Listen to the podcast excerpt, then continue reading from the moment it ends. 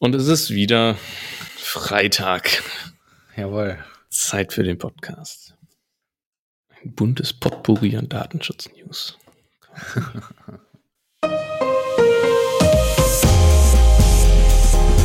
Herzlich willkommen zum Datenschutz-Talk, Ihrem Podcast für Datenschutz und Informationssicherheit.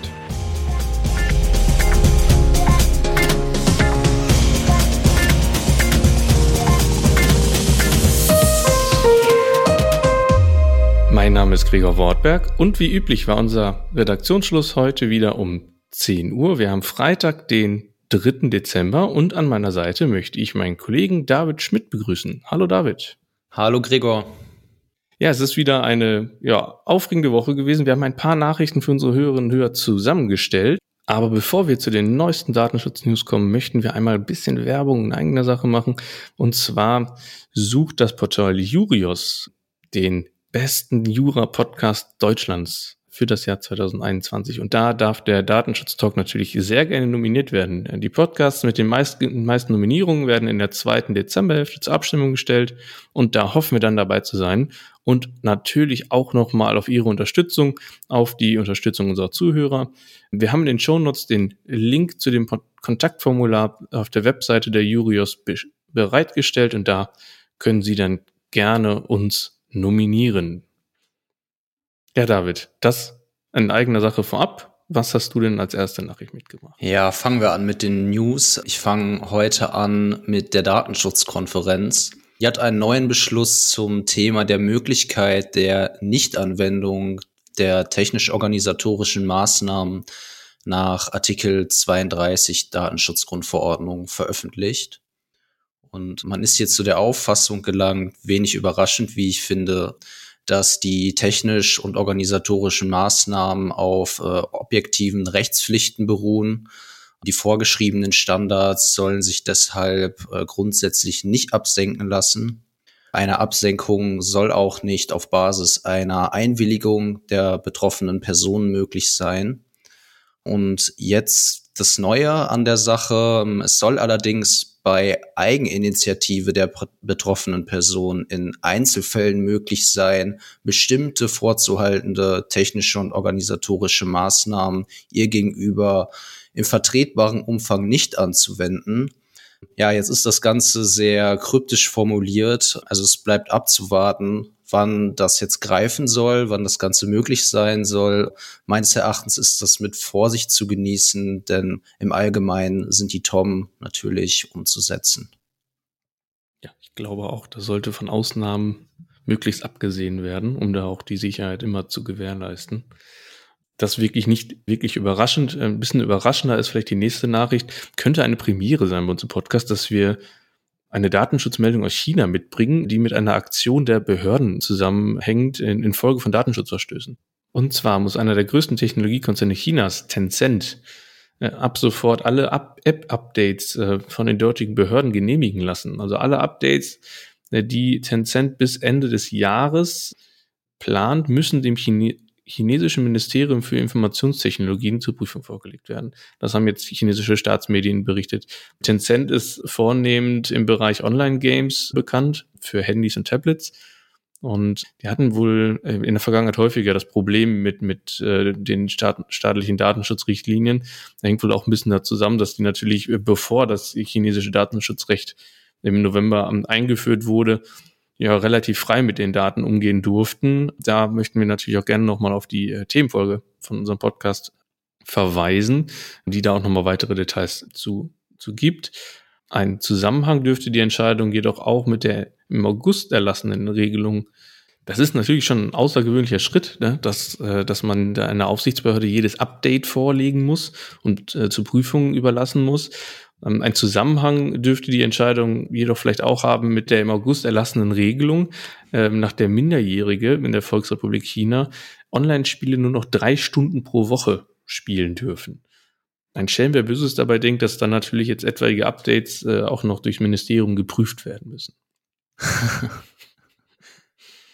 Ja, Gregor, du sprichst über Updates. Ein kleines Update, wenn auch nicht wirklich inhaltlich kommt, aus Schleswig-Holstein. Da hat das Oberverwaltungsgericht sich mit einer Entscheidung auseinandersetzen müssen, die es schon 2014 ähm, entschieden hatte.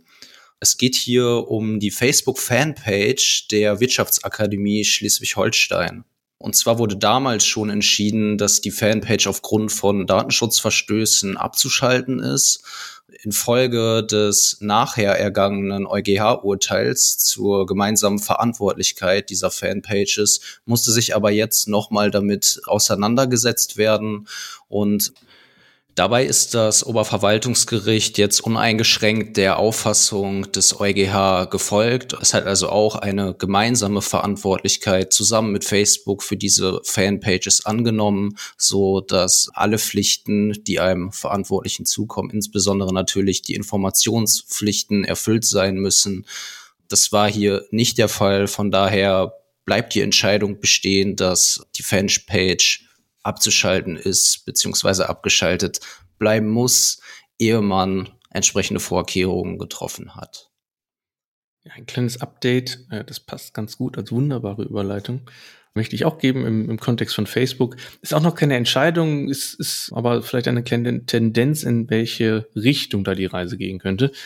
Und zwar hat der Generalanwalt am Europäischen Gerichtshof sein Schlussplädoyer veröffentlicht, und kam jetzt letzten Endes da zu dem Schluss, dass Verbraucherverbände bei Datenschutzverstößen im Internet auch gegen äh, Facebook und weitere Konzerne äh, klagebefugt sind. Also dass sie auch ohne einen äh, Auftrag von Betroffenen gegen diese Unternehmen vorgehen dürfen. Das ist ähm, auf deutscher Ebene nicht ganz neu. In Deutschland ist das auch schon möglich, dass jetzt Verbraucherzentralen zum Beispiel ja, gegen, gegen alle möglichen Unternehmen vorgehen dürfen. Und allein seit 2009 hätten die Verbraucherzentralen acht Verfahren gegen Facebook wohl führen wollen, was bisher noch nicht möglich ist. In Deutschland ist das möglich. Der Generalanwalt hat jetzt nun den Standpunkt vertreten, dass die Datenschutzgrundverordnung der deutschen, der Handhabung wie in Deutschland nicht im Wege stünde. Wir werden Sie dann natürlich weiterhin auf dem Laufenden halten, was da letzten Endes dann entschieden wird.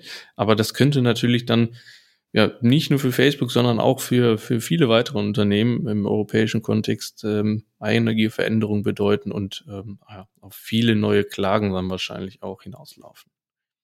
Ja, bleibt spannend. Und apropos Veränderungen, wir haben ja heute den 3. Dezember, das heißt vorgestern am 1. Dezember ist das neue TTDSG in Kraft getreten. Das möchten wir nochmal zum Anlass nehmen, auf unser Webinar zu dem Thema hinzuweisen.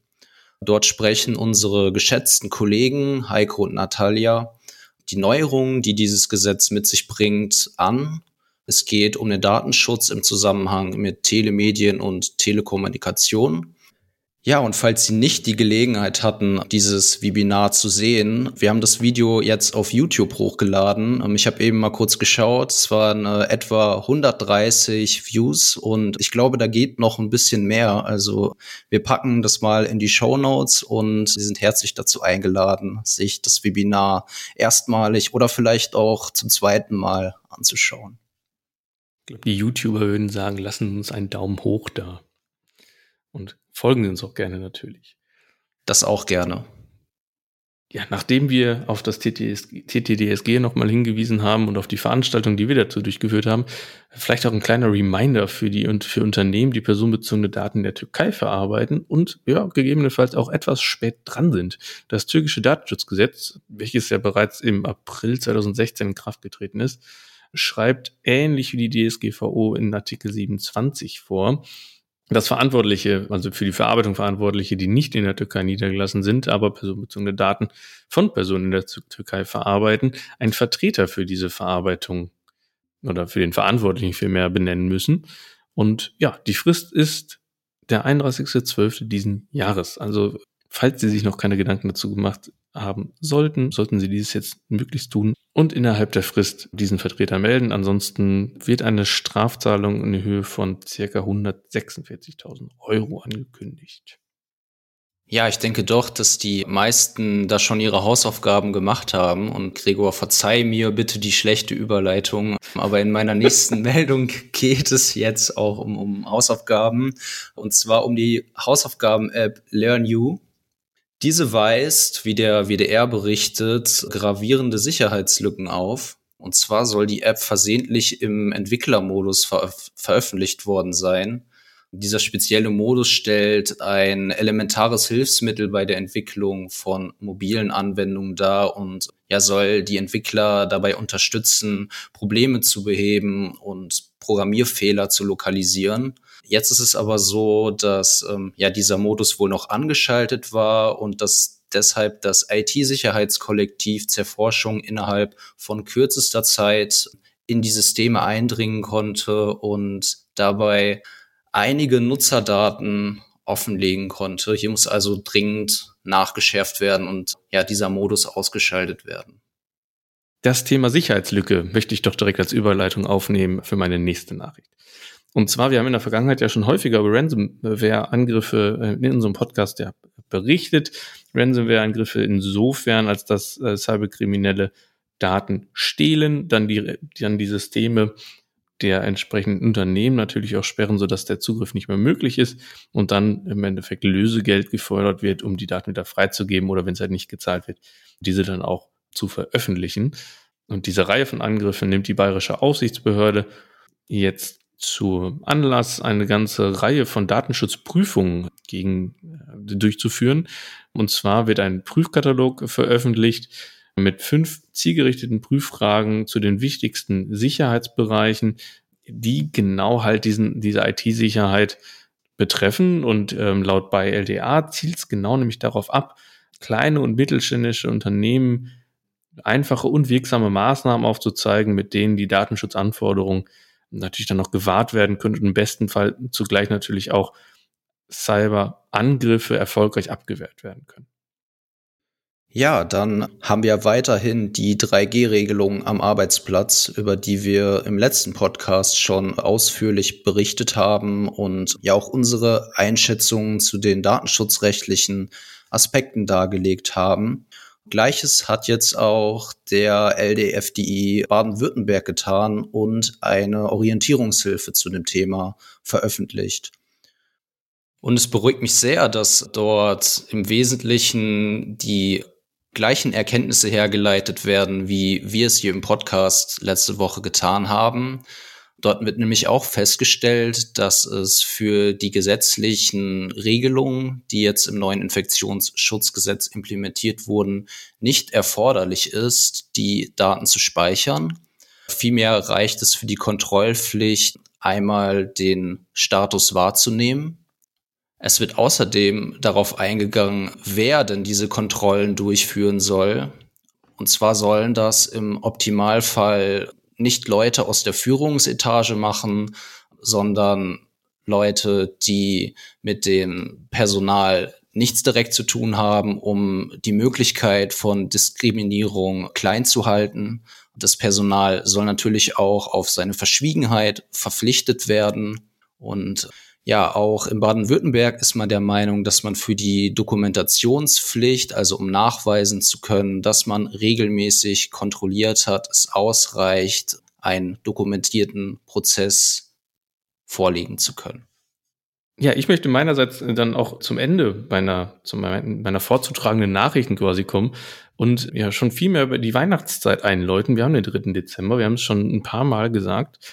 Und da steht natürlich auch, ähm, auch vor dem Hintergrund etwaiger Lieferengpässe, die es ja dieses Jahr wohl geben soll, der Weihnachtsgeschenkeeinkauf auch mittlerweile sehr im Fokus. Und da ähm, möchten wir wie jedes Jahr auch dran erinnern, dass da natürlich der Datenschutz auch, also bei elektronischen Kinderspielzeugen, wo jetzt ein Mikrofon oder vielleicht auch eine Kamera drin verbaut ist, äh, wie zum Beispiel die My Friend Kyla Puppe, über der wir, über die wir ja auch schon mal berichtet haben, verbaut sind, dass, dass da der Datenschutz natürlich nicht zu kurz kommen sollte.